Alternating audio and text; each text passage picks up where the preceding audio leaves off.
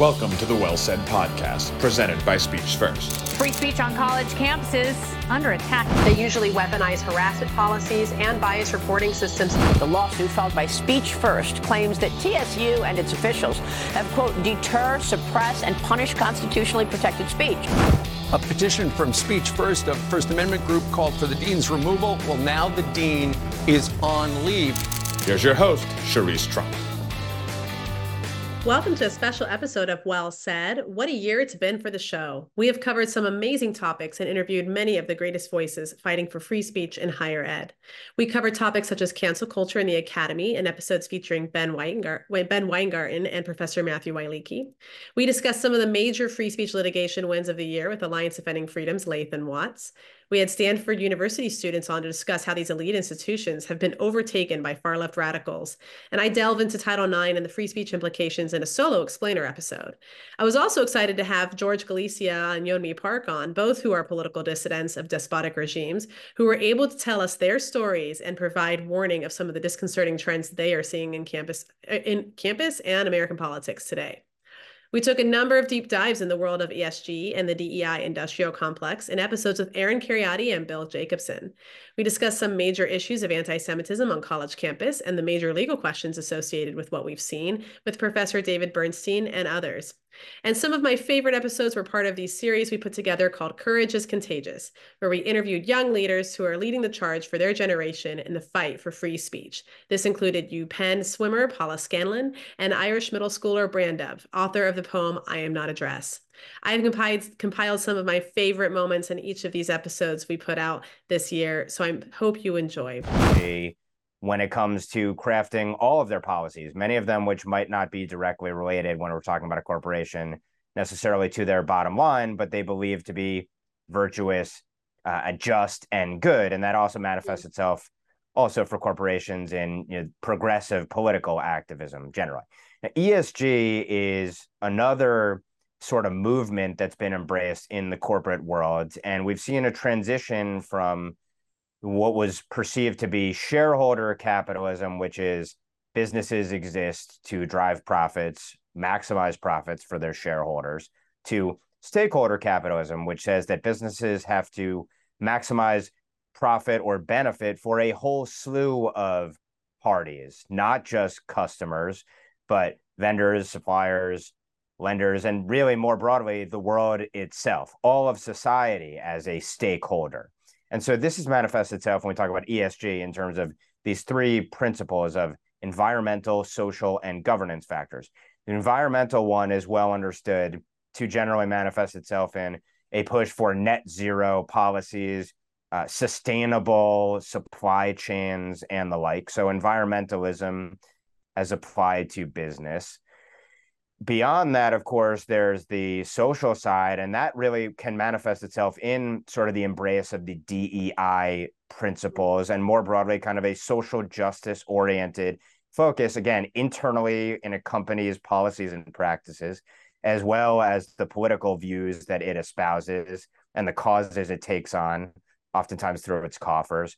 And then the governance side is more about the fact that there's actually accountability within a company, strict and rigorous controls in place, at least on its face, but it can also manifest itself in oftentimes these shareholder resolutions that corporations have increasingly embraced to ensure that companies report on diversity within their workforces and within their boards of directors, and then that their boards of directors actually follow some sort of uh, represent representation uh, proportional again to where people fall in society. So oftentimes it's kind of the application of DEI principles within a company.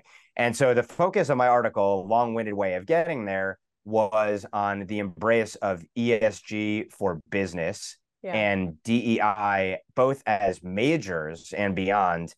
At the Wharton School, obviously one of the most renowned and prominent business schools in American history uh, and what the significance of that was, and then how it manifests itself, and what people on campus actually think about it, because both ESG and DEI on their face would seem to not only be kind of separate and apart from you know, what you'd be learning in a business school, either entrepreneurial skills or basic finance, accounting, and the like, uh, but in reality, as some argued, as critics have argued with ESG and DEI, that the embrace of those principles at companies actually ultimately serve to the detriment of their operations, their shareholders, and beyond. And so that was the focus of that article, and led me to this other one at Newsweek about the shun, silence, and, can- and cancel it at universities who actually are critical of the embrace of these kinds of disciplines.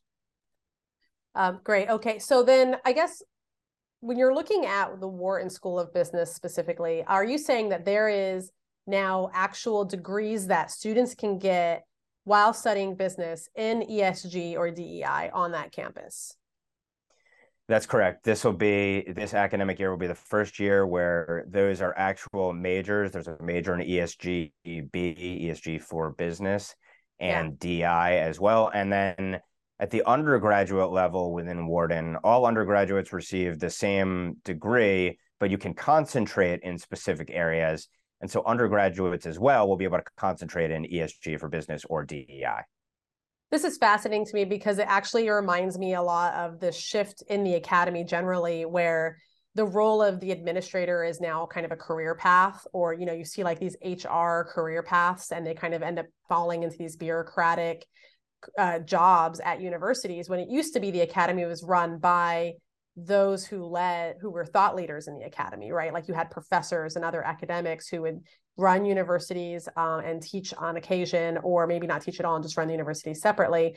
But there seems to be this shift where we're going to continue seeing folks who are even in other disciplines like business where folks are actually being encouraged or students are being encouraged to instead of focusing on the skill uh, that's actually going to benefit them in the long run with their with their job whether it be like finance or marketing or how whatever path they're going down in the business route they're actually instead going to uh, kind of pile on this administrative role right? Of like because i mean what what reason would there be to get a degree in esg if you're not going to be the esg administrator at some company right?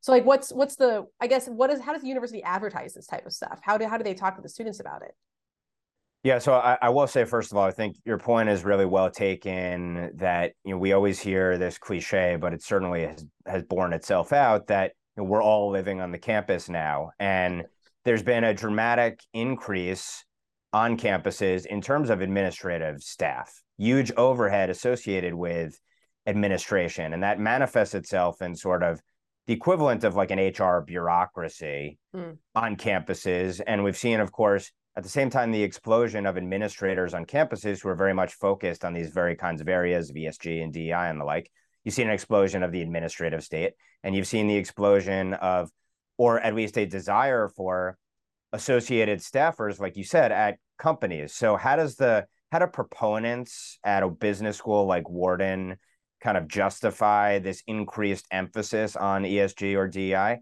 Well, they'd say a couple things. The first thing they'd say is look, corporations are embracing these principles. And so they need people with the expertise of a Wharton grad to go and fill burgeoning roles in creating essentially these mini administrative states within companies. The companies will also claim that if you adhere to these principles, it actually leads to better business outcomes. And there is huge dispute and debate over this. Uh, and the last year has really challenged the proponents of ESG in the financial services world, for example, which exerts substantial influence over what the companies that it invests in and advises actually do. Uh, mm-hmm. Obviously, you wouldn't want to be disfavored by uh, major investors, and you're going to cater to their interests and their whims. Um, and so the financial services industry, in large part, has been all in on embracing these principles. But ESG related companies have performed quite poorly in the last year, where there's been a massive rush, for example, into the oil companies and the like, the kinds of companies, the very companies that would be disfavored if you're a proponent of ESG. So there's conflicting evidence, to say the least, on how profitable put putting what they perceive to be or would argue to be the good above just profits, and it's not clear that it aligns with profit. What what can you say on these kind of ideological pushes in the universities how is it hurting the study in the field of science uh, more specifically just that that type of field? Like when you're talking about long-term research we're talking about people like you mentioned people actually going into the fields that they're getting their phds in. Um, what are some of the long-term effects here? Yeah i think that's probably the the, the primary long-term effects is this has the exact opposite effect of what it's originally intended. So one of the Hmm. policies at my at the University of Alabama in the diversity, equity, inclusion is to breed a culture of inclusivity and more collaboration amongst um, the students and the faculty. And what you see is that people start to feel alienated. And when people start to feel alienated, they don't really want to put themselves out there. They start to self isolate. They kind of go Yeah. back with their tribe. And there's very little intercommunication, very little collaboration. People walk on eggshells. And so, this really, the, the beauty of academia was bringing together all these diverse minds and having open discussions and you know we really tackle problems when we can look at it from all these different perspectives and that's the exact it's having the exact opposite effect you know the non underrepresented students feel like they're not on the same playing field and they, they you know people are getting bumped up above them for not merit not merit based reasons the underrepresented group feels like their peers don't really think they had to work as hard and they're always kind of being judged that they got a pass even if they didn't, a lot of these students were some of the top of their class, right? They didn't even Mhm. need any of these initiatives. What's really interesting in STEM is the Asian community in STEM, they don't fit in either group because they're not underrepresented in the STEM field. They are a minority as a population in the country. So they become kind of white adjacent in this whole Yeah. DEI push in STEM because they don't really know where they fit. So they're kind of in limbo. And all it does is it starts to alienate folks. And I think Yeah. that how we make advancements in science is through collaboration. And this is slowing that collaboration down. And then in the long term effects for their like cultural effects and, and them getting a job, I'll give you a story that my father gives me. He's one of his most memorable students is an African American student from a business college. He, my father was a business professor. And this gentleman went off to become an executive at a hospital and was very successful. And so they would stay in touch because the business community and the business school would always kind of interact. And so many years later, my father asked this gentleman what he felt at the time, what we called div- uh, uh, affirmative action. And he was shocked because this gentleman said he hated it. And he said, no matter how much I succeed, no matter how many accolades the community has given me, I, when I walk into a room of my peers and other business leaders in the community, I feel that they don't think that I worked as hard as they did. No matter how hard I work, I can't get out from under this umbrella. And he was one of the top students. He didn't. He, d- he never got any of this, you know, extra help from any of these initiatives like affirmative action back in the day. And so this long-term effect, this cultural effect, that people with a certain amount of melanin in their skin didn't have to work as hard Mm. as other people, it has a lasting impact. And Yeah. I think it, it really hurts the way we view each other as a culture and as a society. Well, not even if how not just only how you view each other. I mean, even if people weren't thinking that, that's an insecurity that's going to be deeply embedded um, in their, you know, just in, in the way that they think of themselves. That's something that even if they know they're top of the class and they have a lot of respect, you know, outward respect from their peers, um, and they get accolades and all these things, and deep down, they don't actually know. They're not super sure if they actually earned everything or if they're there because they earned something. Because there's that type of insecurity where they're like, well, I know that there was an affirmative action program at the school that I went to. What does that mean for me? Was I included in that type of group or did I get in on my own? And a thought like that will continue to fester throughout your entire professional career. Um, and again, then you start to look at your peers as if they're looking at you the same way that you view yourself, where you're just not sure about your qualifications. Um, so I think there is a deep psychological effect there.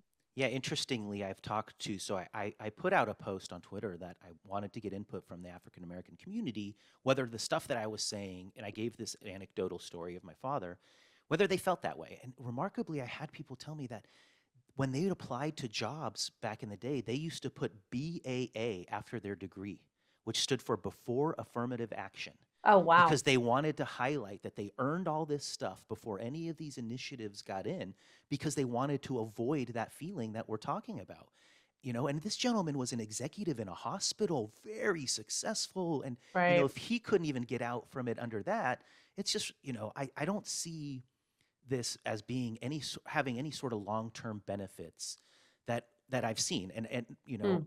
uh, so far i've been asking for input and the majority of the input that i've gotten from the african american community is we want to be treated and appreciated for our merits and the, how hard we work and not how much melanin is in our skin Right. No, that that's that makes a lot of sense to me. We we've talked a little bit about this before. Uh, our organization, Speech First, has written an amicus brief because you know the, the affirmative action cases in front of the Supreme Court right now uh, with the Students for Fair Admissions versus Harvard and UNC. And um, one one big argument that has always been attached to the precedent for affirmative action, the legal precedent, is that it, it creates an environment where there's a robust exchange of ideas and that's kind of that's what their whole argument is really kind of based on and we can i mean we can look around right now and say okay there's definitely not a robust exchange of ideas on campuses currently and in fact it's getting worse every year uh, especially since you started affirmative action going forward but i think this isolation issue is also even more pronounced. And it's something that's actually not getting talked about, even in the legal arguments of why affirmative action is bad, is something that I think a lot of folks are overlooking because we probably don't know about it unless you've operated inside the academy and witnessed it, where you see students kind of isolating themselves and separating themselves into groups. Um, and then having those types of insecurities. Uh, I thought also that it was interesting that you talk so much about the science field in general because it's so much research and you're you know you present these hypotheses and you have to test them and you need to work and interact with people to such an extent and collaborate um, if you're doing if yeah if there's an issue with isolation obviously that collaboration goes out the window or you're only collaborating with certain individuals that you feel comfortable around which means you are completely icing out the folks who actually might be able to contribute the most to whatever project you're working on. So this is disconcerting for the future of science in america uh, because we're supposed to be the leading country on some of this stuff. And now you're kind of asking yourself well if this isn't happening in the academy if it's not happening at the student level is it going that's going to just my imagination is saying that it's gonna like go and echo throughout uh, the, the science field generally as everyone enters it I think it is. I think it's also, I, have been shocked at how many emails I've gotten from the corporate world that say this is mm. happening in the corporate world as well. Yeah. That people are, are, you know, although, like you said, the intentions are to breed more collaboration. I, I get it. That's a noble cause. I think that the intent was likely good. I think a lot of the people that are involved in this stuff are good people. But me just making a post on Twitter highlighted the fact that you can't have these discussions because within an hour, there was academics in my in my university calling me a racist and link hmm. online socially publicly and linking me to anti-semitic drawings that had occurred on campus which I never. And what was the about. what was the Twitter post again? Can you, can you remind us of that? So this was a gentleman uh, that posted about um, just that I was throwing him under the bus and thanking him for being fired eventually. Be- he works in conservative media as a as a as a, a professor in conservative media. Um, you know that this is a racist view. I was leaving Alabama because it wasn't white enough, and then he said thanks for you know, and then he linked me to some anti-Semitic chalk writings that happened on campus. I don't know if it happened that day or the day uh-huh. before uh-huh. or something like this. I never spoke about any of that, but it just was it was such a proof to me that you know I didn't I didn't wasn't pointing fingers at anybody. I I, I always was very clear that I think the people that do this are well intentioned, but I think that we're not actually investigating whether the outcomes are, are what the intent meant to be. And if it's not, we should start tweaking some things. It's just a natural yeah. way of going about the life in general. And the fact that that was enough to be attacked on you know social media like that, it, it, it was proof. And now the university has come to the department, and I ha- I'm not allowed to speak to any faculty. So they've wow. excommunicated me completely uh, they came to a faculty meeting. I don't. I didn't go, and um, they said don't you know don't interact.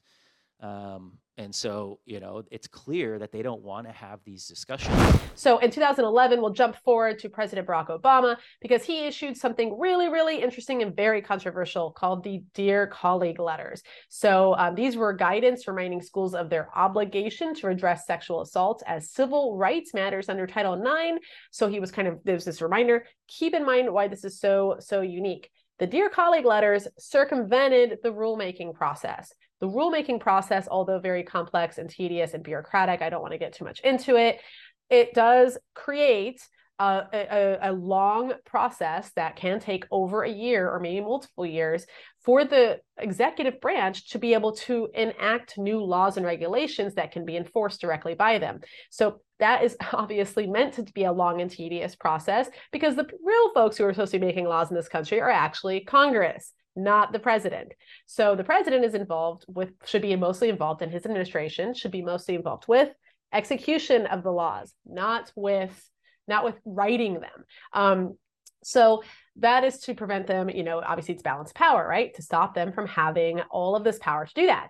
So Barack Obama in 2011 issued Dear Colleague letters, which circumvented that process of having to wait a year for or so many months for comments to come in from the public to explain why they don't agree with this idea, why they don't agree with these laws or these policies.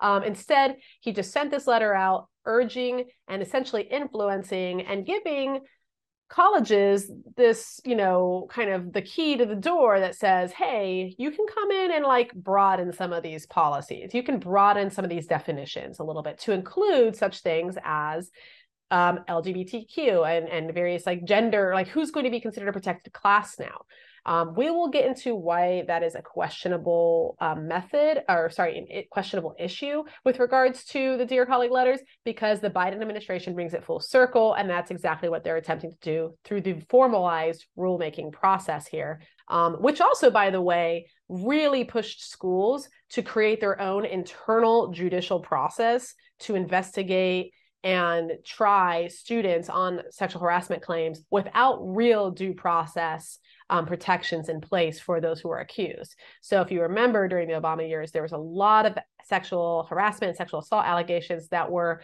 unfounded, um, that really, really damaged reputations, and in some cases, students like completely leave, leave the university were expelled or suspended because of false accusations and the university had not put any due process provisions in place to protect those who were accused there was a lot of young men who went through a lot during those days and it was really unfortunate to see it led to suicides. It led to all sorts of serious issues on campuses where students, again, their reputations were completely and utterly destroyed for no reason at all. And it was a terrible time.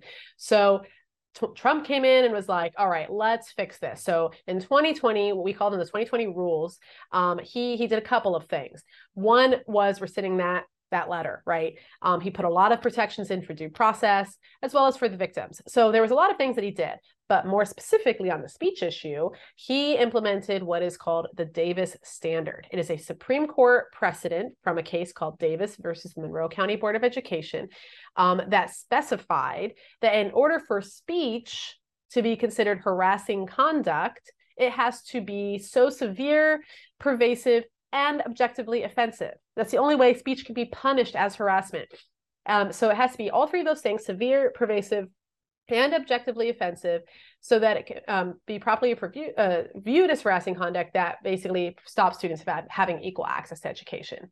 So that standard was really, really important because it allows universities to regulate harassment under Title IX while still being very much so in compliance with the First Amendment and protecting the rights of their students. So many universities, however, of course, big surprise, who hated Donald Trump, did re- they disregarded this federal guideline completely, and they actually didn't implement it in a lot of ways. They would say things such as, you know, keep the old Obama um, Obama standards, which was severe or pervasive, which means it could be a one-time incident, or that it could be multiple small things, like maybe a microaggression that happens over a series of time, and that it didn't necessarily have to be objectively offensive.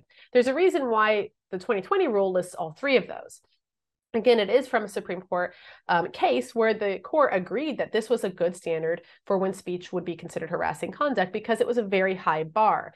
And in this country, in the United States, we have agreed time and time again that there is no offensive speech exception to the First Amendment. We pride our, our freedom to speech over we we find that more important over possibly offending someone right? Because we understand how valuable that is to a democratic republic to be able to speak your mind and express your ideas um, on, on knowing that there's not going to be punishment for what you're saying and what you're thinking Okay, so that brings me to some. I want to talk a little bit about the cases that you mentioned. You mentioned 303 Creative versus Elenis. Um, this is a really interesting case because it does address this intersection. So a lot of folks think it is actually a religious liberty case, but really it's more of a free speech case. But exactly. at the same time, there's still this kind of religious liberty um, undertone to it, right? And so mm-hmm. it kind of touches back on um, some of the Jack Phillips stuff in, in, the state of Colorado. So let's talk a little bit about that and just kind of sure. why. I mean, you can even talk about a little bit why um, there is kind of a religious undertone, but I would be just more interested in getting our viewers to understand uh, what's going on in this case and why it's so right. important for free speech. Right. So you actually, to, to best understand it, you do have to sort of start with Jack Phillips, right? Um, you know, who was uh, owns and operates Masterpiece Cake Shop um, there in Colorado uh, who was asked to bake a cake, um, a custom design a cake for a same sex wedding. Um, he adheres to a traditional uh, biblical view of marriage and could not, in good conscience, make that cake. He'd be happy to, you know, serve them on other occasions, just couldn't be a part of their wedding. Um, that then a complaint was filed against him. The Colorado Civil Rights Commission. Um, that case went all the way to the Supreme Court. Uh, the Supreme Court basically said that the state of Colorado had been biased against his religious beliefs and gave him um, a victory in that case. Um, but the the ink was barely dry on the decision when somebody came back to his shop and asked him to make another cake that he right. couldn't, in good conscience, make. Took him back in front of the Civil Rights Commission. Um, he has basically been, you know, in and out of court for almost a decade now, just trying oh to gosh get the state of Colorado to recognize that he has a right to run his business according to what his beliefs are. Mm-hmm. And any artist has the right to decide what message they're going to create. So, with that backdrop, our client in 303 Creative is Lorie Smith, who does a web design business. And she had witnessed what had happened to Jack Phillips in Colorado, and she wanted to do custom websites for people's weddings but she did not because she knew if she did one, she has the sort of the same views on marriage that he does. She knew that if she did one for a heterosexual couple, but could not for a same sex couple, she would end up in the same spot right. that Jack Phillips is in. So she filed basically a lawsuit, a preemptive lawsuit, a pre enforcement challenge to uh, what's going on in Colorado. And pre-enforcement challenges are, are really a hallmark of civil rights litigation. They've been around for a long time. The basic premise is you shouldn't have to violate an unjust law and you know be fined and or go to jail before you have a chance to challenge the basis of the law. So, with that said, she uh, she filed, as I said, sort of a, a pre-enforcement uh, challenge. It went all the way to the Supreme Court. We argued it. Um, Kristen Waggoner, our CEO, argued in December. We expect the decision probably in May or June. But as you said, the difference is this is really more a pure free speech argument, and therefore the court's analysis will be likely more along the, the free speech precedents and and the principles involved in a free speech case. Um, her reason for not wanting to speak this message may be rooted in her religious beliefs, mm-hmm. but even if it wasn't, um, the the point is government can't force you to speak a message, right. just like government can't censor you from speaking a message. Those are two halves of the same unconstitutional coin. The, the point is government telling a citizen, you must say this, right? Um, and that goes for, you know, a win for her would protect everyone. Um, if you are, say, a, um, a video production studio and somebody from the March for Life comes in and wants to hire you to document their participation in the March for Life, but you happen to be a pro abortion activist, you shouldn't be forced to create that product. Um, and so a win for her would protect that person as well. Yeah, let's talk more about that because Stanford University is an elite institution. Uh, you know, it's it's definitely up there with when people talk about like Ivy League schools. This is a very difficult school to get into, very low acceptance rate, uh, and you have to have very, you know, supposedly very like strong academic background in order to get into a school like Stanford University. So, you know, this is supposed to produce highly intellectual and elite individuals uh, coming out of this school because that's the assumption that they kind of meet this certain bar when they come in. Now do you think there is what are your thoughts on like what your intellectual development is on campus in these classroom discussions? Is there discussion happening? Or what are topics that you are know for you know for sure inherently that are pretty much off limits right? What what are things that you can't talk about? What's this kind of censorship that we're seeing? How bad actually is it on on stanford's campus yeah, I can I can remember like, you know, my freshman fall here at Stanford and, and coming here and wanting like those, you know, very, you know, rigorous intellectual debate in the classroom and and you know, like you see in, in the movies or something, right? Where it's just like you, you're, you're like exploring with your professor who's so knowledgeable and, and leading and facilitating this discussion. But um, that really wasn't happening in the classroom. And, and what I saw is that all students, like conservative and liberal students, were just too scared to to really like like speak up in the classroom because I mean why, why would they why why would they you know share their viewpoint if if it might get you know shouted down like um, what happened at Stanford Law School for those are the if those are the administrators running these um, these classrooms or these sessions um, it, it, the real the best option is really just to, to stay quiet and, and maybe share your opinion to your friend in your dorm room or something. Um, and so, you know, being at Stanford, I think what I found early on was actually groups like um, us here at the Stanford Review.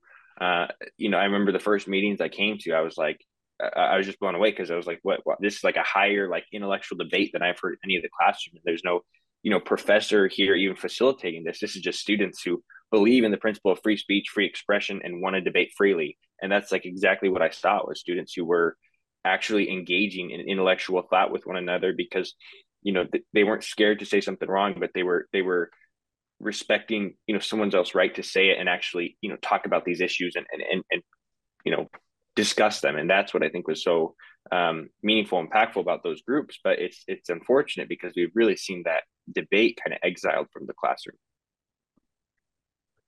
Yeah, I mean it's it's really concerning, uh, especially when you're thinking about yes, at the Stanford Review, you're able to have these intellectual discussions, but when we're when it comes to addressing some of the major societal and cultural issues that we're facing today in America, um, some of the stuff that's being said on the far left uh, needs to be addressed and it needs to be confronted. And the problem is, is even at the Stanford Review, if you're having these intellectual discussions, are you actually engaging with the, the far left progressive ideas or are you engaging with more moderate versus conservative ideas?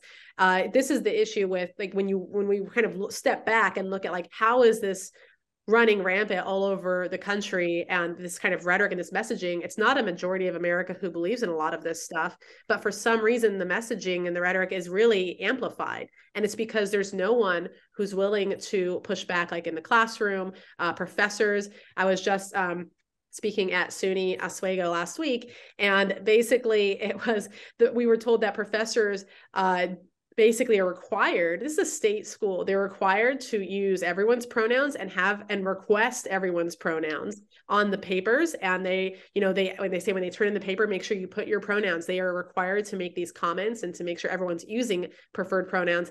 And when a student told me that they did not put pronouns on their paper the professor pulled them aside later and says hey i noticed you didn't put your pronouns you know, I'm secretly a conservative, and it was really refreshing to see you not feeding into this this vicious cycle. It's like, wow, that's terrifying. Professors are terrified. They don't want to have discussion anymore. They don't want to engage with students because they know that someone's going to come after them too, and their careers are not safe. So I'm curious if you guys have been able to find allies in classrooms at all, uh, or with with faculty, with other students who are more open minded, or what your experience has been like in the classroom one thing on faculty that I'd like to mention because I think it's vitally important is that you know we have we have some faculty members, and especially we're uh, blessed to have the Hoover Institution right on campus as well, and so we have the ability to maybe some of the Hoover fellows, some of them teach classes that we're able to take. I know I'm in a course with a Hoover fellow this quarter, and so he is certainly a conservative, and that's fantastic. But know, one of the really concerning things is that you know many of, and this is true at Stanford, it's true across the country. I think that many of the professors that are conservative or even moderate leaning are much older, and whereas you know the younger professors, the ones that have been hired in the last ten or fifteen years, are much more radical, much less open to you know real discussion, much more com- like bought in completely to the woke ideology and so, what we're going to see over the next 15 to 20 years is as these older professors continue to retire, they're replaced by younger and even more radical professors. I mean, I'm sure you all and your viewers have seen some of these like job postings, even at like schools that one would think are relatively conservative, like Ohio State, where you know they're looking for somebody who uh, has all sorts of you know leftist qualifications, basically, to be a professor. And so these are the people being hired, whereas you know the good conservative professors, the moderate professors, the ones that we're able to engage with, and that still do try to really facilitate good classroom discussion, they're on their way out just by virtue of you know retirement. And so that's really going to be a deep problem at a lot of universities over the next 15 to 20 years that you know we probably don't have much of an answer to, unfortunately. And so, did the government get interested in what was going on on your campus, or did they start to suspect anything of? For sure, for sure, because um, the the student movement um, in in Venezuela, we have always. Well, I'm no longer a student, but the student movement usually has um, a great credibility among among regular Venezuelans and people. Mm. At least in the past, they used to attend a lot of to our uh, demonstrations. Um, I mean, because we were not like part of a political affiliation or anything. We were just students uh, fighting for uh, right our, our, our, right cause, right? And and and a lot of people uh, saw in the student movement, uh, uh, um, you know, in all of our activities, they saw a way to do activism, and, and a lot of people joined us. So definitely, the, many of them were interested in in what we were doing, right? So as I said, I, I always I needed to bring people to help us to how to to to, to teach you how to deal with these kind of, of things, right? Right. As I said, communications, or also how to deal with tear bomb gases and how to uh, uh, give, uh, you know, how to help someone who has been, I don't know, shot or or has been injured during one of these uh, demonstrations, or how to how what do you do yeah. if you if you find yourself being persecuted by police where do you go i mean stuff like yeah. that it is completely different to what you see right. here thanks god yeah so this is something that i find fascinating because I have thought about it a lot. You know, we we talk a lot about our First Amendment rights. Um, uh, uh you know, in America, we talk about like free speech, freedom of press, um, and and to you know to petition and all of these things. So, so, like this concept around freedom of consciousness, religious liberty, and all of these things. But additionally, we always we often in America talk a lot about the Second Amendment, and we see that Second Amendment as kind of like that line that if it's ever crossed, then it's like we're in a position where we cannot defend ourselves against the government if they were to ever, you know, try to invade our homes or to kind of come into our communities and take over. And so that is a, an interesting mentality that is unique to to Americans specifically because of our history. But what I find interesting about your situation in Venezuela is that once you kind of determined that this regime has to go and that it's starving your people and that this is an existential threat, this is a life or death situation, like where do you even start? Like how do you even organize? Like you said, you have to you have to encrypt your messaging in order to organize properly, but you're just looking at this ginormous behemoth of a problem in front of you. And it's like, how do you even begin to, as a student, even, how do you even begin to think about like next steps, put a strategy in place. Like, can you walk us through kind of like what are some of the things that you guys did? What were your thought processes and like what you were attempting to do here? Yeah, sure. When we were there, we were always trying to follow. I don't know if you have read this guy, Gene Sharp. He has um uh he he has like a theory where that says that you can uh, overthrow these kind of regimes by doing non-violent protests and non-violent activities and that's that's the, the, what we decided to follow 1st mm-hmm. of all because we are just students we were not right. able to engage yeah. in i don't know we were not going to conform a militia or something like that right. but uh, there were also good examples of of how this kind of non-violent protests could actually lead to to these kind of regimes to collapse right um, we were always trying to tr- to convince like you know military officers or police members who were doing the dirty job but were not ne- necessarily being the ones who were receiving the most of the benefits from being part of a of a che- of a tyranny right we were always trying to do activities to try to you know convince them to switch sides mm-hmm. of course that didn't work out at the end but that was always our focus trying to do uh, peaceful protests to try to um, you know, bring people from the inside of the regime to our cause and let yeah. and let them, you know, to try to to make them see like, hey guys, you are in this ship as well. Your so- your family suffering as much as we are. Uh, we need you on our side. Stop following orders. Stop following uh, uh, the command of these people because this is going to lead us not to nowhere. But uh, unfortunately, that that really didn't happen at the end. I want to start by like, what moment did you realize you needed to write about this? Like, what were you seeing? What was going on in your life when you were in the United States that you're like, wait, I need to write another book? You know, because I know your first book is all about your journey out of North Korea and your experiences there. But what made you want to write a second book, kind of talking about your experiences here in America? So uh, when I got to America, of course, I, I imagined this to be the you know the land of the free, home of the brave, the shining liberty bell rings where individuals are treated treated as equal and the state determined to protect individual liberty above anything else. Unlike North Korea, where individuals do not matter unless you're part of the collective. So with that promise and expectation, I came to America and going to Columbia University. The reason I decided to write this book is because I was able to clearly see that writing on the wall, that path that these big universities are choosing to go down. It's in a way, it's like really more concerning because they are doing it this in the name of inclusion and in the name of compassion. They mm. are redefining the word, what it means to be inclusive. And that's a scary time to be alive because these words don't mean the same thing anymore. And what right. scared me to being uh, from North Korea is that the regime deprived us of understanding this concept of human rights, liberty, freedom, love. And now I'm coming to America where I was witnessing this revolution that was happening, how this even basic idea of inclusiveness was being redefined. And that was becoming like North Korea, the manipulation, the cancer culture, the mob, shutting down people for thinking differently. And I think that's really basically it because I was seeing the same tactics that was right. happening in North Korea here happening in America.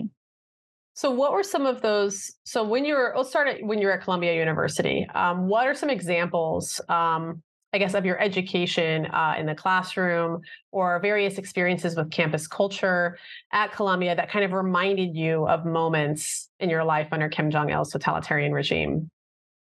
So above all, everything else, like the most thing that stood out to me was the anti-American, anti-Western sentiment in college. That in North Korea, literally, the regime blames for every aspect of failure in the system. So, instance, like if the electricity goes up, the regime said, oh, because of American bastards. Because if you wow. have flooding, oh, because of American bastards.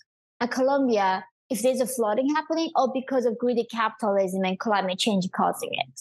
If there's any injustice and poverty and war happening, it's because of a white man and then greedy capitalism.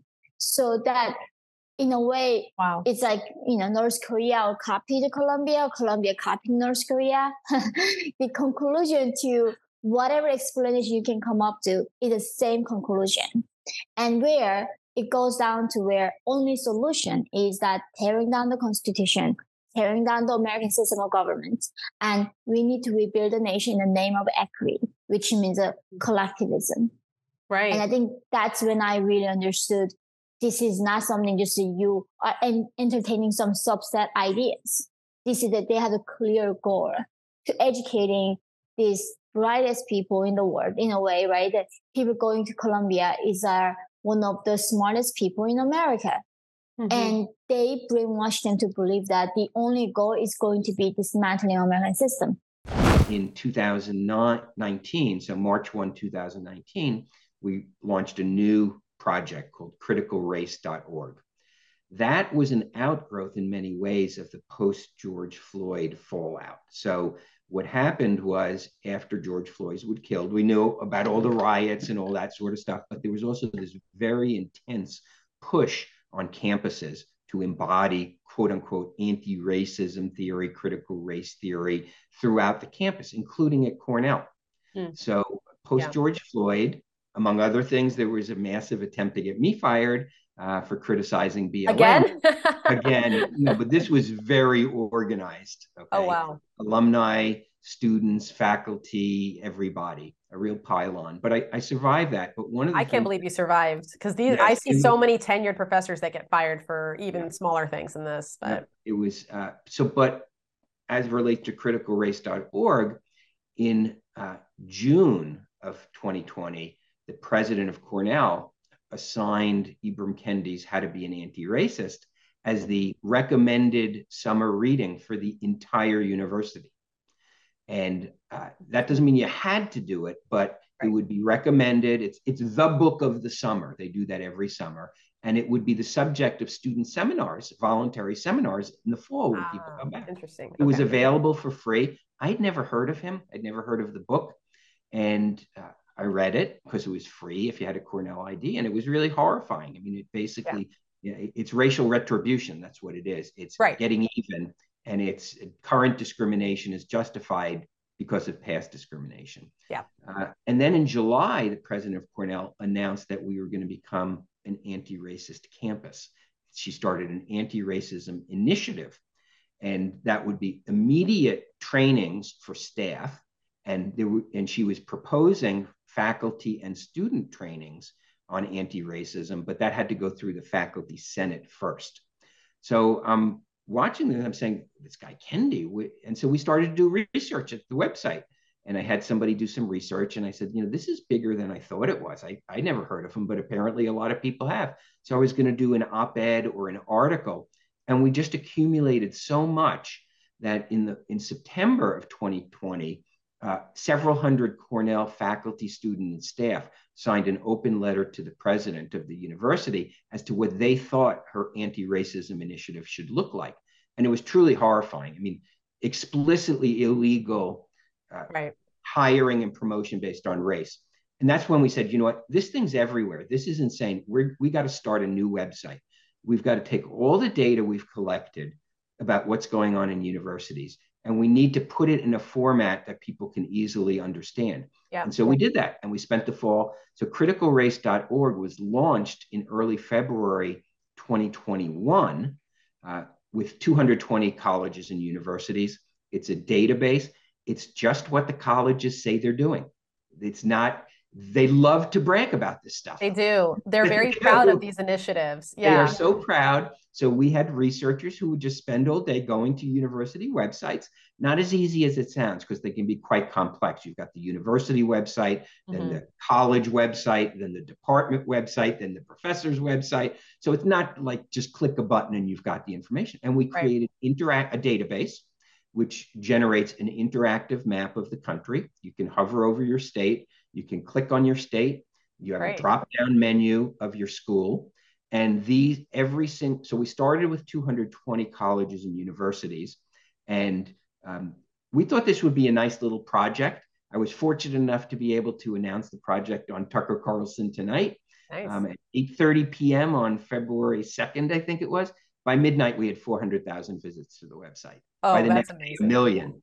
We, we Yeah. touched on something that was bigger than what we even knew. because like you said this this kind of stuff has been going on for at that or at that point over a decade. And people could feel it and it's like they they are they're hearing it in the rhetoric Yeah. and even though it's not obviously people are calling it critical race or critical race theory you can sense that all of this racial division is festering and it's getting worse and worse and worse. So people see that it's happening. They just needed someone to help them answer what it was and how it was in practice Yeah, and and so we and that's become a big project of ours. We now are up to over 500 colleges and universities, and we've created uh, specialty databases. So we have um, elite private K through 12, the prep schools, the fancy prep schools that people go on to work for the New York Times and politics Yeah. and corporations.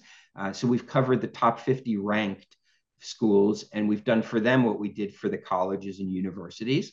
And it's actually worse in private K through 12. oh i imagine so that's a fantastic resource for for parents though that's great it is. It is. And then we did medical schools. So we have Oh. covered the top 100 ranked medical schools. And as bad as it is at the other places, it's worse in medical schools. It's truly a travesty what's happening to the medical education. We Right. covered Absolutely the, agree. yeah, we covered the military academies. And the newest one we rolled out are veterinary schools. Uh, so we took the top 10 ranked vet, veterinary schools and it's deeply embedded there. And, and so we now have several maps, we have several databases. Every single piece of data there is sourced with both a live source and an archive source because things disappear. Sometimes right just yep people redo the website, sometimes because they don't want the attention, but everything's there. And you can go through, and we have people who spend their days updating that because so we're now up to over 700 right institutions covered, and it's become a fantastic resource. And the, the beauty of it is the data is just the data.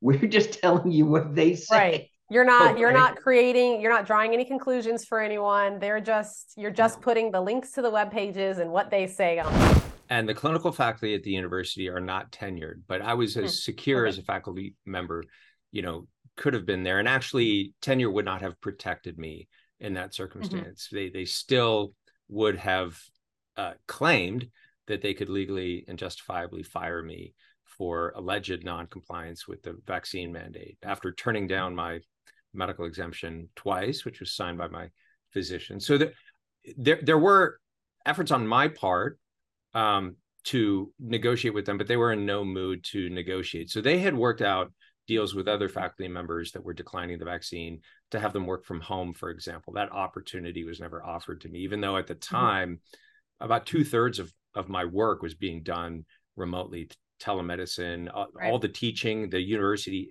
this was not by my choice the university had had moved the teaching to remote only and so it just so happened that you know i was willing to go part-time i was willing to go on sabbatical for two years right. until the pandemic was over um, but again, the, the, the accommodations that they offered to other faculty members, they were not going to offer to me, and so they used that policy as a pretense. Right, to, and it kind of fire me. The, yeah, and it begs the question: if if you're a conservative faculty member or even someone who's just willing to dissent, right? Yeah. Does tenure even really matter no. anymore? Does it really even exist for you anymore? No, no, it doesn't. They can they can create uh, policies that you one can't avoid violating without violating one's conscience mm. and then use you know the wow. the alleged violation of a policy to override whatever tenure protections you might have you know claim that you're not fulfilling your end of a contract which you know usually has some clause in there about following following all of the university policies so whether those are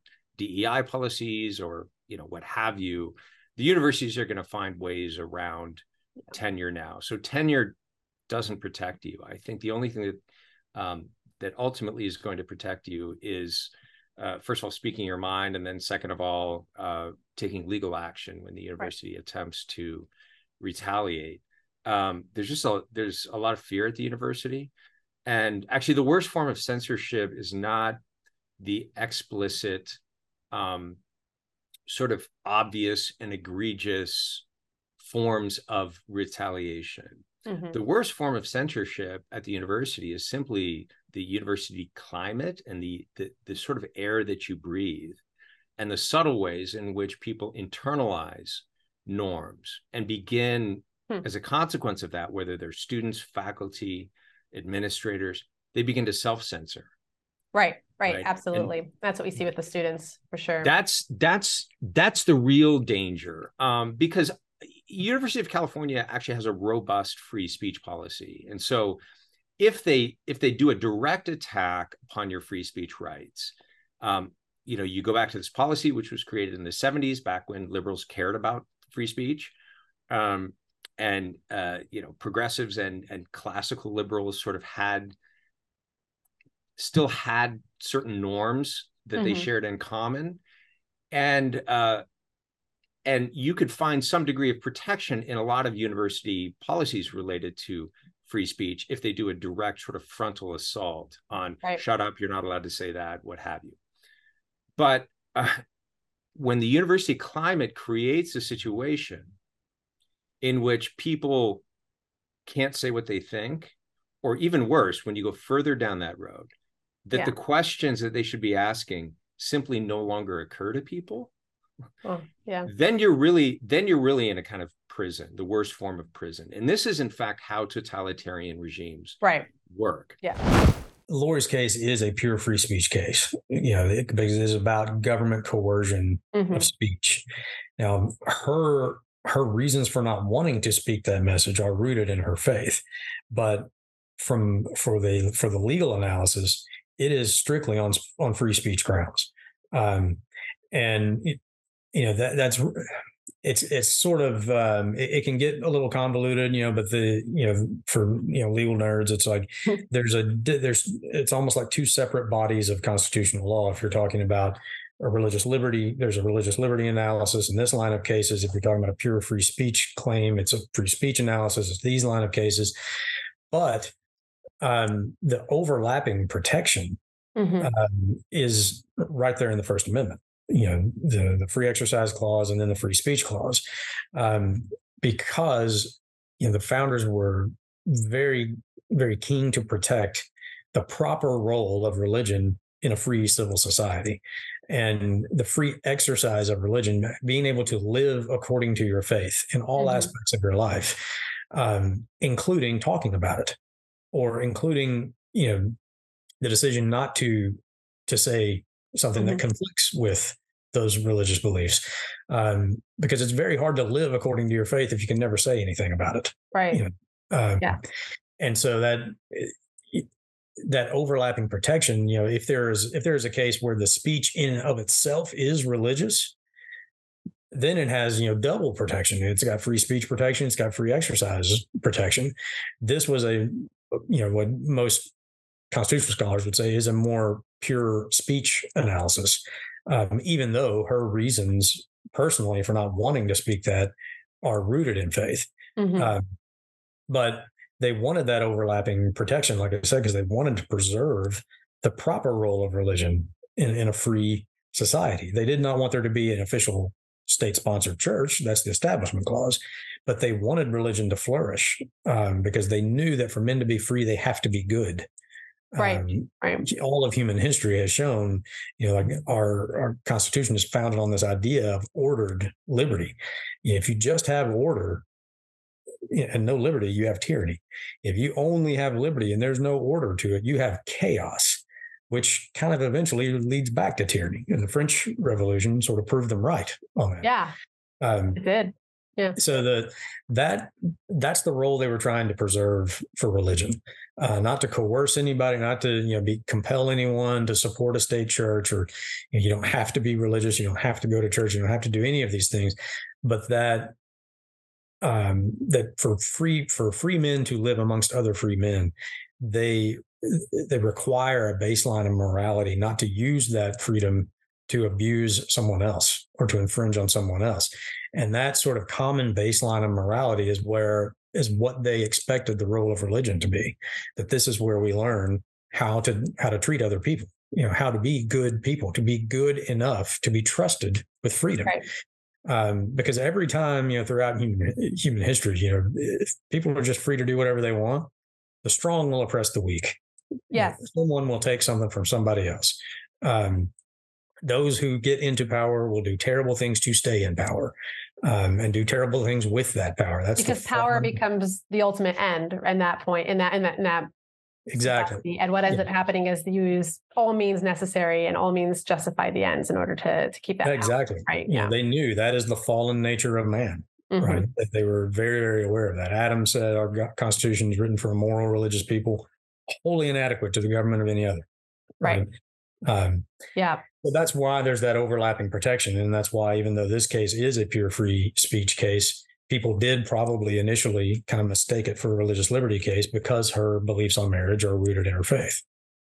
And you kind of wonder sometimes if it was an intentional mistake on the parts of those who are trying to um, create a different narrative around what this case represented, because they themselves are threatened by religious liberty in, in the United States. They're they're threatened by the more kind of moral concept of religion in that it's important and valuable and absolutely necessary to society. Um, there's many in this country now who are very probably don't represent a majority, definitely don't represent a majority, but um, are a small minority that like to speak about religion as if it's detrimental to American society and culture, um, and then therefore would be totally okay jettisoning the religious liberty um, clause of the of the First Amendment, um, and in that case, all the other clauses of the First Amendment because they are all connected to the concept of like freedom of conscience and being able to espouse your your own beliefs. Can you tell us what your story is, why you felt the need to speak out, and kind of how you came up with this idea for this poem? So I first started speaking out when I started secondary school. Um so I started secondary school in September 2021. And so this was when I, I was 12 years old. And within a matter of weeks, they'd the teachers had started shoving TQ plus propaganda and gender idol gender ideology on us. I remember one class where we were fed all this terminology that was just so clearly untrue. Stuff about gender identity and how your sex is assigned at birth. And I asked questions about it. I was just genuinely curious how my teacher could believe this and teach this to me when it's just so clearly nuts. But um, so I raised the issue of men being put into women's prisons, and he honestly could not answer my question.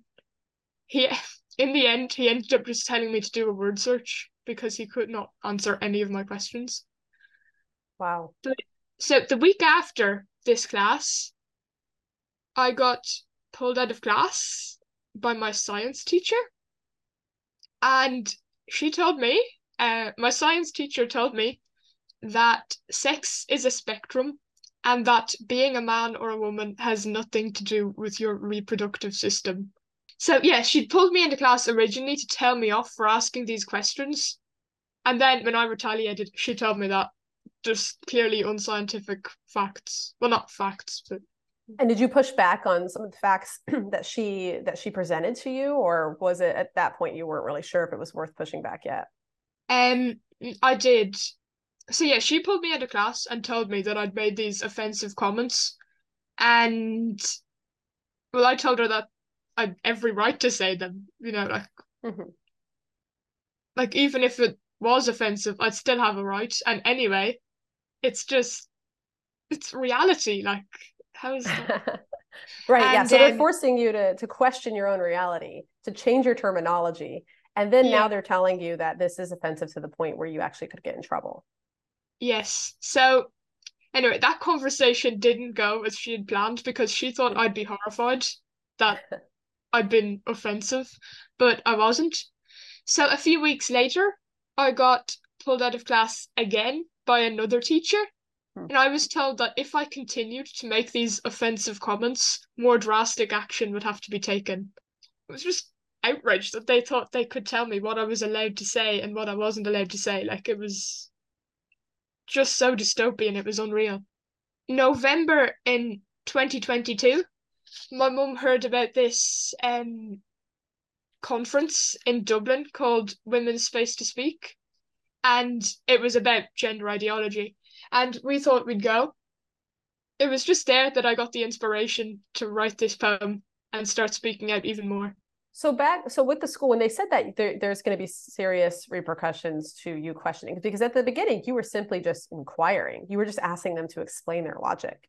Yes, that's honestly all I wanted. I wasn't trying to trip them up or tie them in knots. I honestly just wanted to know. And she said, you know, we're publishing all of these stuff, all of these articles that are pro Lia. We need to have at least one be opposing. Mm-hmm. So I write this article, and there's I get teamed up with a different editor that's not my friend, and they keep deleting lines out of my article. They add lines in. It's this back and forth where I'll try to put something back in, and they'll tell me that's that's way too offensive. And the one of the lines notably that they told me was far too offensive was I said, if we continue to let this happen, younger generations of girls are going to be discouraged from competing in sports. And they said that's that's really harsh and that's really dramatic. You can't you can't have that. And I was okay. and then there was at one point where they said they wanted to publish it, but they had to delete the last paragraph that I wrote altogether. And I said, okay. So we keep going back and forth with these edits, and it was, and it just, and honestly, by the time it got to the stage that they wanted to publish it in, it was barely even my work anymore. And I was just so disheartened by the entire experience. But I was like, okay, it's fine. You know what? Like, I'm willing to take anything that just shows that somebody objects to this, right? right. Even if it's the softest piece I've ever written in my entire life, somebody needs to just have an objecting opinion. So we go and then they publish it, and I noticed that they made even more edits after the last version I approved of, which oh, is oh, really? here nor there. Yes, yeah, yeah, They they took out even more and they changed a few things around because they wanted it to match their narrative. So long story short, it's up. Um, and then three hours later, just about, it was it was gone. It was vanished. Three hours. Wow. Yes. And so you knew it was up because they just like kind of alerted you. So you had seen it on on the screen, and then you tried to yeah. So so it, to give to give the visual. Yeah. They published the article at about 3 30, 4 o'clock in the afternoon. And I had just gone out of the pool and I had class. So I had a class that started at 3 30. Um, so I would have to leave practice a little bit early. And I'm in my locker changing for class. And I'm like, oh, it's up. And I okay, and I scroll through it and notice edits, and I put my phone down, I change, and I run off to class. I go to class, I leave class, and it's gone. So in that time, I'm sitting, literally sitting in in lecture. and in this and I remember well, class was taking negotiations. I remember this so clearly, so vividly. And I was sitting there and I was like, oh, it's gone.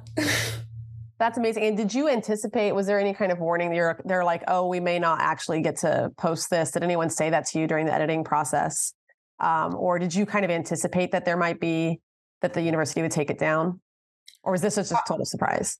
I, I think I was a little bit.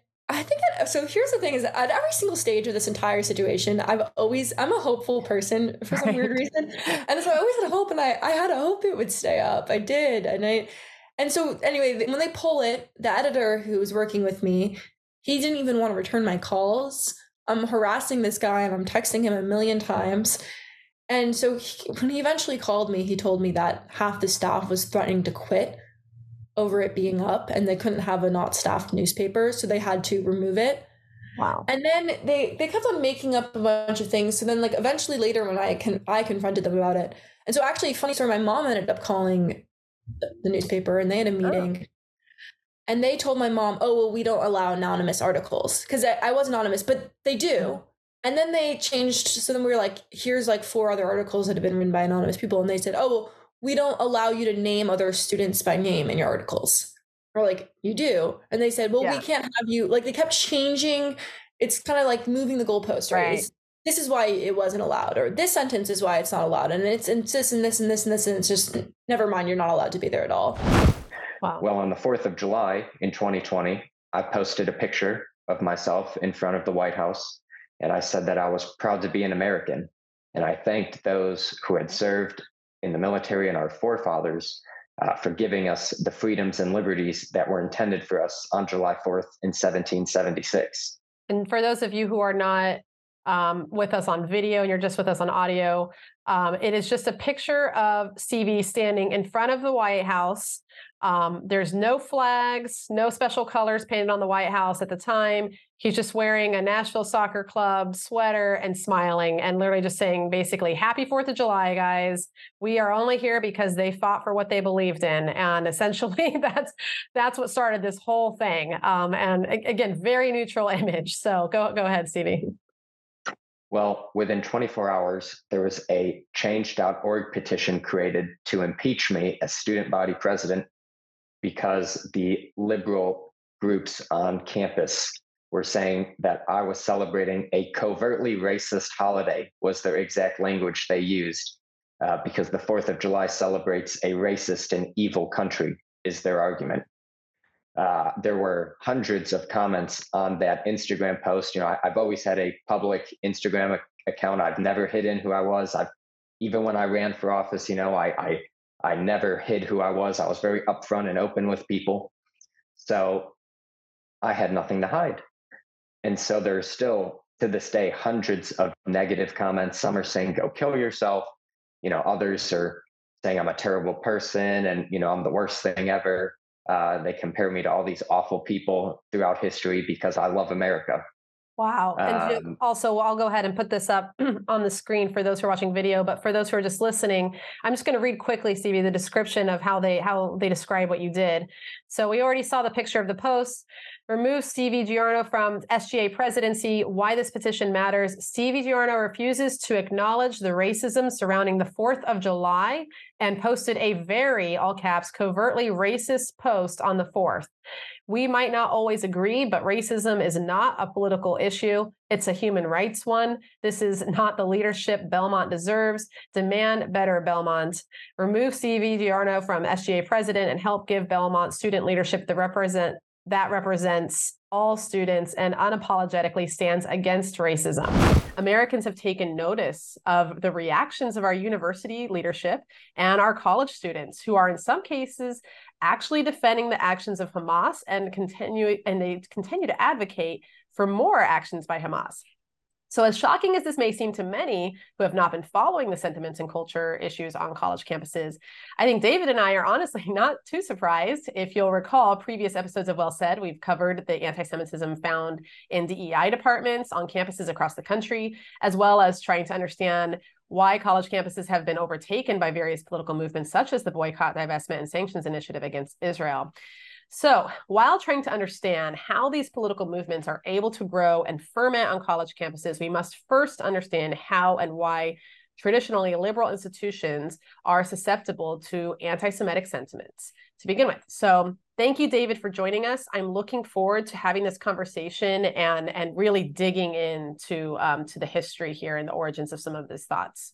So let's let's get into this. Um, let's start talking about it. What first I want to ask you kind of like what initiated the writing of this book? Like what did you see happening on campuses or in institutions that drove you to um, to really uh, want to not only put it down in a book, but also start to realize that no one else was seeing this and that you needed to write about it? Yeah. So, you know, I've been actually on the center left side of the Jewish world my entire life. I've run Jewish advocacy organizations. I've stood up for certain ideas around uh, around you know criminal justice reform and church state separation and you know same sex marriage and, and the like. And so I watched with interest what happens in my own backyard, my own ideological backyard.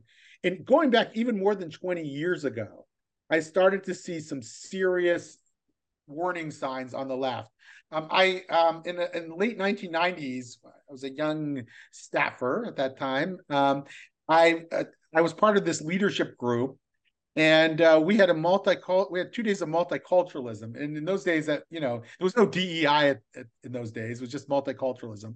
And i was kind of psyched for it. I thought it was going to be an interesting couple days and i was stunned at what actually happened. Um, they started out by saying that racism equals prejudice plus power and i thought to myself wait a second i always thought that racism was just animus towards another minority group and yet here we were told that you know that this was the new definition of racism and that um, for me that Jews would be associated with people in power, and so therefore they couldn't be victims of of racism, and that um, any group that's perceived as being powerless will not be viewed as a perpetrator. And um, and I wrote about it even in the early 2000s, and I warned the Jewish community if this stuff catches on, we're going to be in trouble.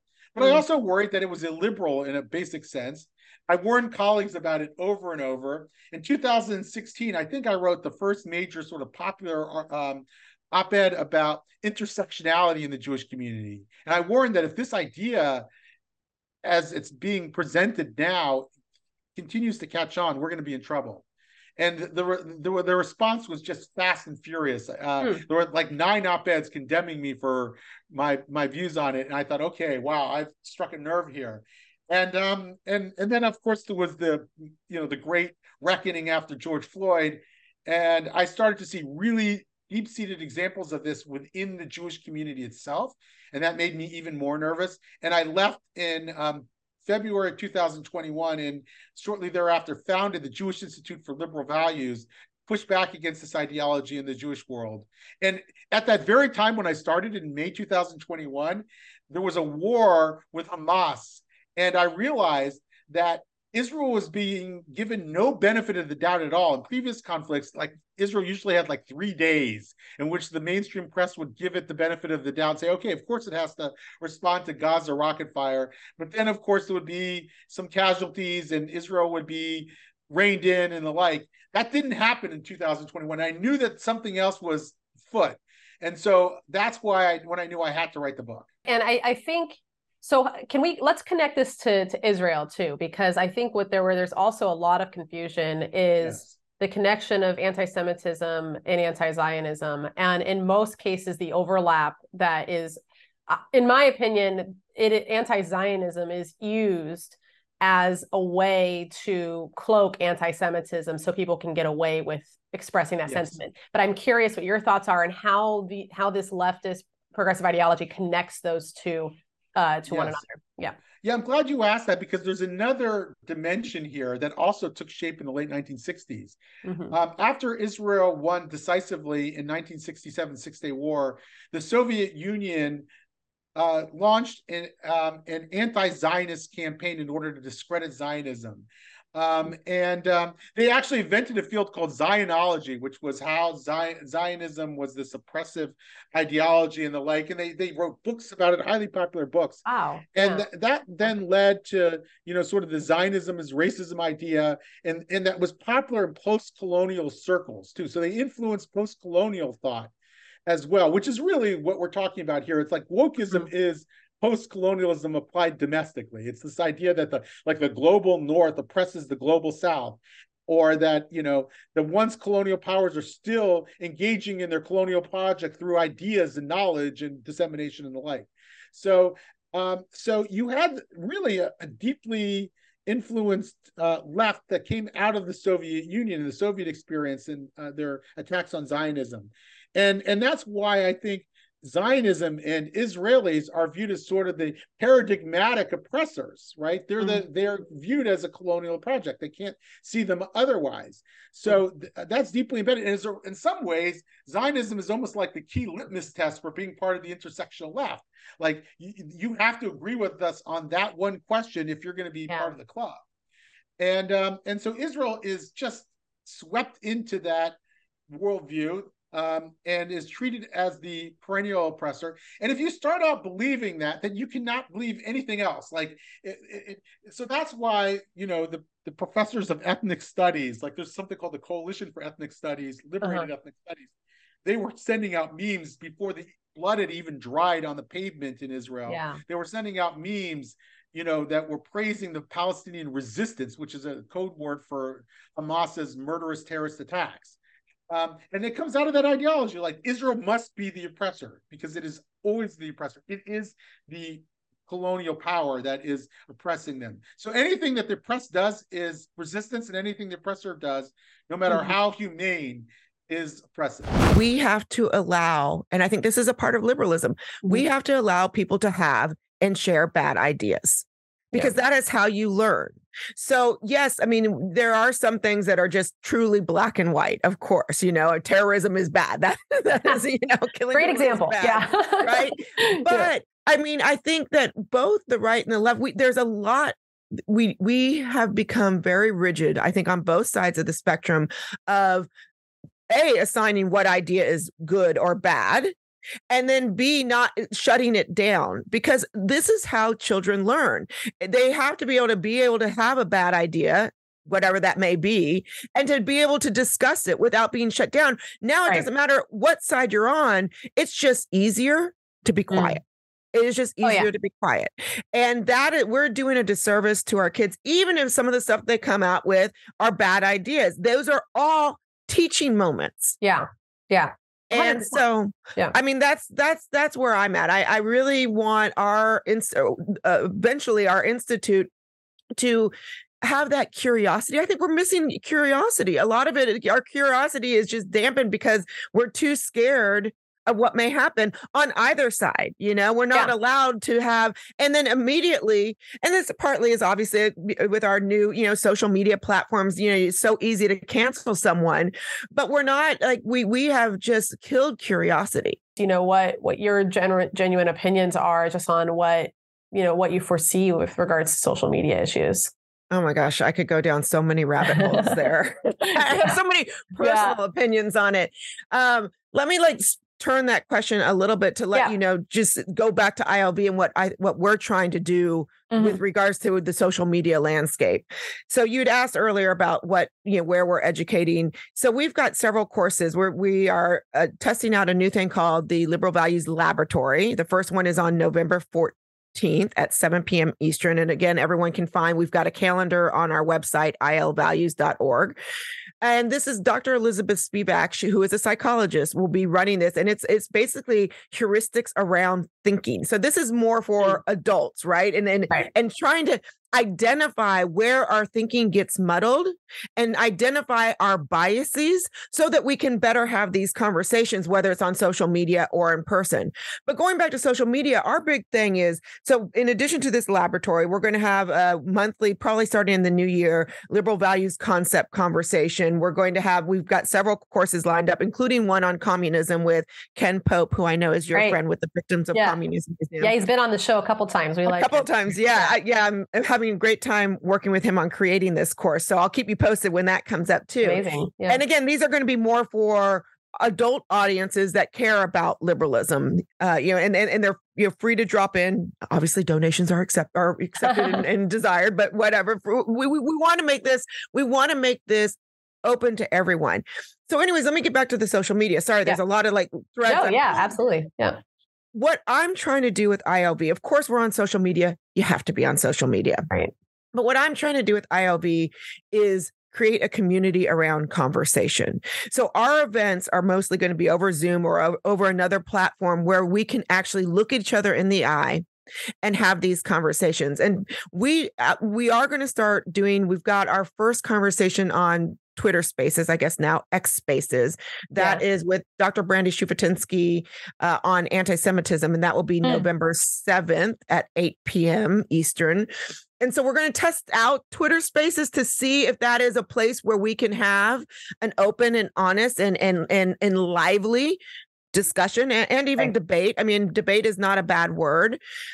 Uh, but I'm just not sure. I'm not sure, Cherise, where we are with with social media. If we, I stay away from the 204. You know, outside of posting the stuff that we're doing, I keep ILV and my own personal stuff away from the actual banter. I, you, there's no way that you can have a conversation in however many characters. And I guess if you're a blue check now, you can have more than 280. But that's where we're. That's where I think um, social media kills liberalism.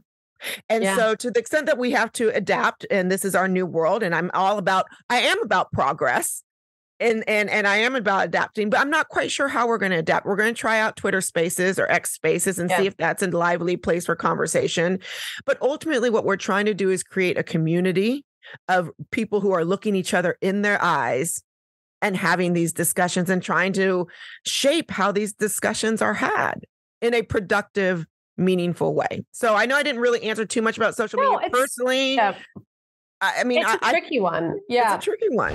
Again, you know, I don't think universities inherently have an obligation to speak up on these things. But the problem is, if they do have these policies or they do have a practice of condemning like microaggressions and so forth, shutting down the, you know, there are all these cases over the last few years where someone thought they saw something that looked like a noose. And it just yeah. turned out to be like you know, something happened to look like a noose, but was there for some other reason or whatever. And yeah. they shut down the university and had teach-ins and so forth because this um, suggests violence against black people, even though is uh, you know, either a hoax or not really a news. And then people chant globalize intifada and or surround the Hillel building in a threatening manner and uh, chant, you know, from the river to the sea, uh, even when the Hillel group is not specifically even doing anything about Israel, and then they don't do anything, that's problematic because I think there are two aspects to federal civil rights law in this regard. One aspect is that you're not allowed to uh, you can't permit a hostile environment for a protective group, which includes uh, Jews, at least as an ethnic group, if not a religious group, because the law doesn't cover religion. Uh, but uh, and that is, you know, that's that's kind of somewhat dangerous and problematic because it leads to the kind of policies uh, that you that you guys are fighting, which is, you know, we don't want microaggressions that might lead to a hostile environment. But I think the second thing, which has gotten less attention, although I've seen some complaints have now been filed on this, focusing on this particular issue, is that regardless of what policies are in place, Jewish students are entitled to equal protection uh, with regard to how the university handles things. So if the university is going to shut down over an alleged noose that wasn't, but isn't going to do even make a statement when people are chanting genocidal threats or uh, or, you know um, saying nasty things to Jewish classmates and so forth, that raises the issue of not what should the policy be, which is a separate issue with regard to uh, hostile environment aggressions. But what when do you decide that there is sufficient hostility to a particular group of students to to act, and if the standard the barrier is much higher to saying something or doing something on behalf of Jewish students than it is to other protected minority groups. That I think is a violation of civil rights law by itself, because now you're discriminating against the Jewish students. You're saying merely, uh, for example, a professor merely uttering the N word in class when quoting a, a case, right, which gets strong condemnation, even though it wasn't meant in any kind of derogatory way. Here's what the person said in this hate speech case: should we allow it? And they actually say the word. Um, but there's there's a lot of kind of talk around around this with with with white um, uh, basically anti-racism or racism against white people. So I'm kind of curious if you have any thoughts on that, um, or if you've seen any uh, any uh, kind of legal questions come up around it.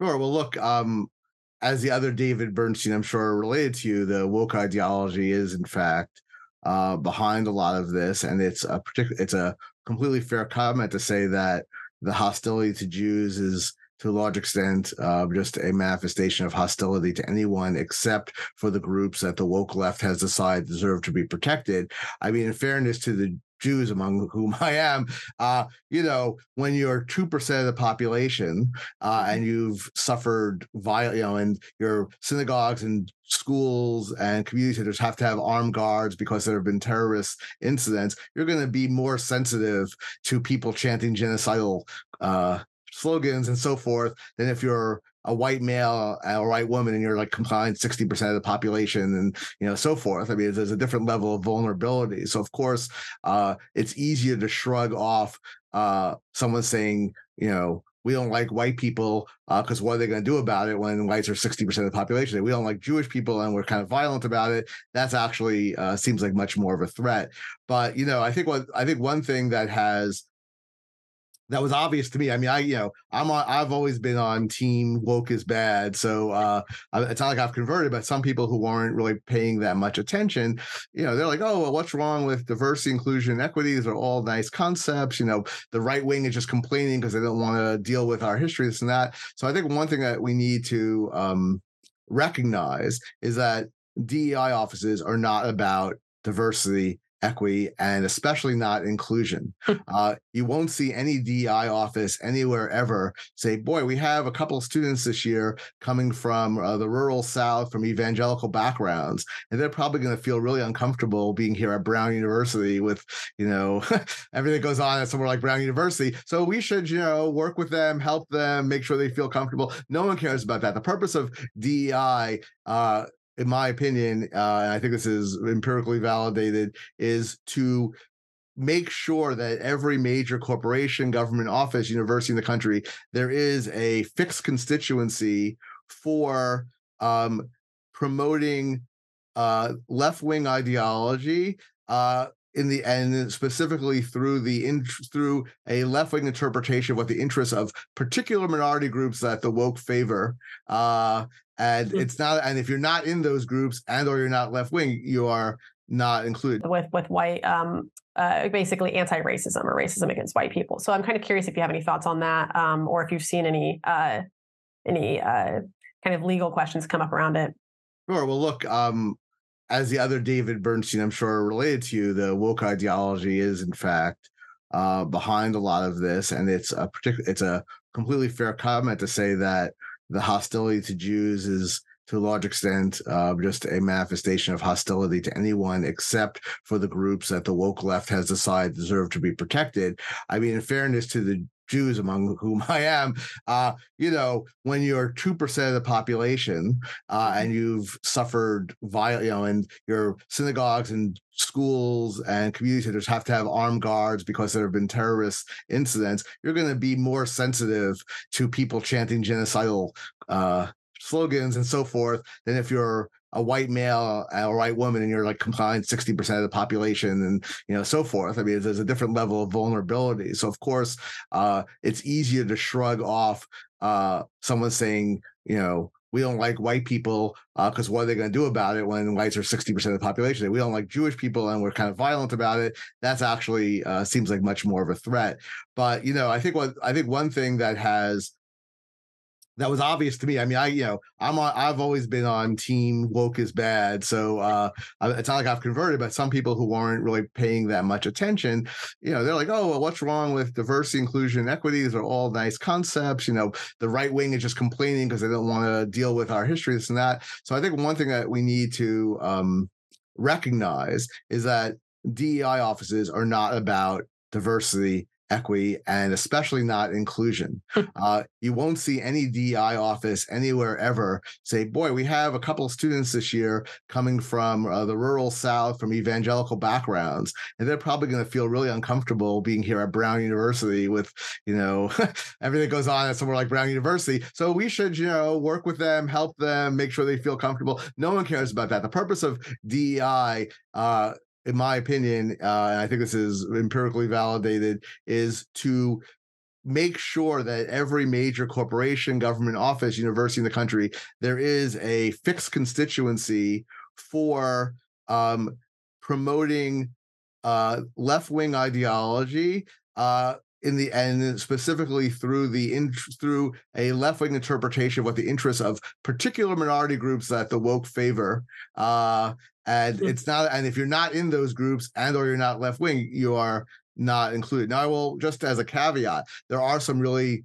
nice sincere di people out there who don't buy into this ideology and really do want to have inclusion but that's not primarily what DI right. is about in practice. DI isn't about we want to promote this ideology that you know there's the oppressed class and the oppressor class, and the oppressed class could do whatever they want, and the oppressor class is inherently evil. And this, by the way, I should say this relates very much to the general conflict between Hamas and Israel and the reaction on campus. You say, well, how could anyone be defending? Let's talk. You think about Israel. How could anyone be defending what Hamas did on October 7th? When you read about the brutality of the attacks, the gleefulness in which the brutality was engaged in and the answer is, well, they have decided for ideological reasons that um, Israelis are the oppressor class and uh, the and and Palestinians are the oppressed.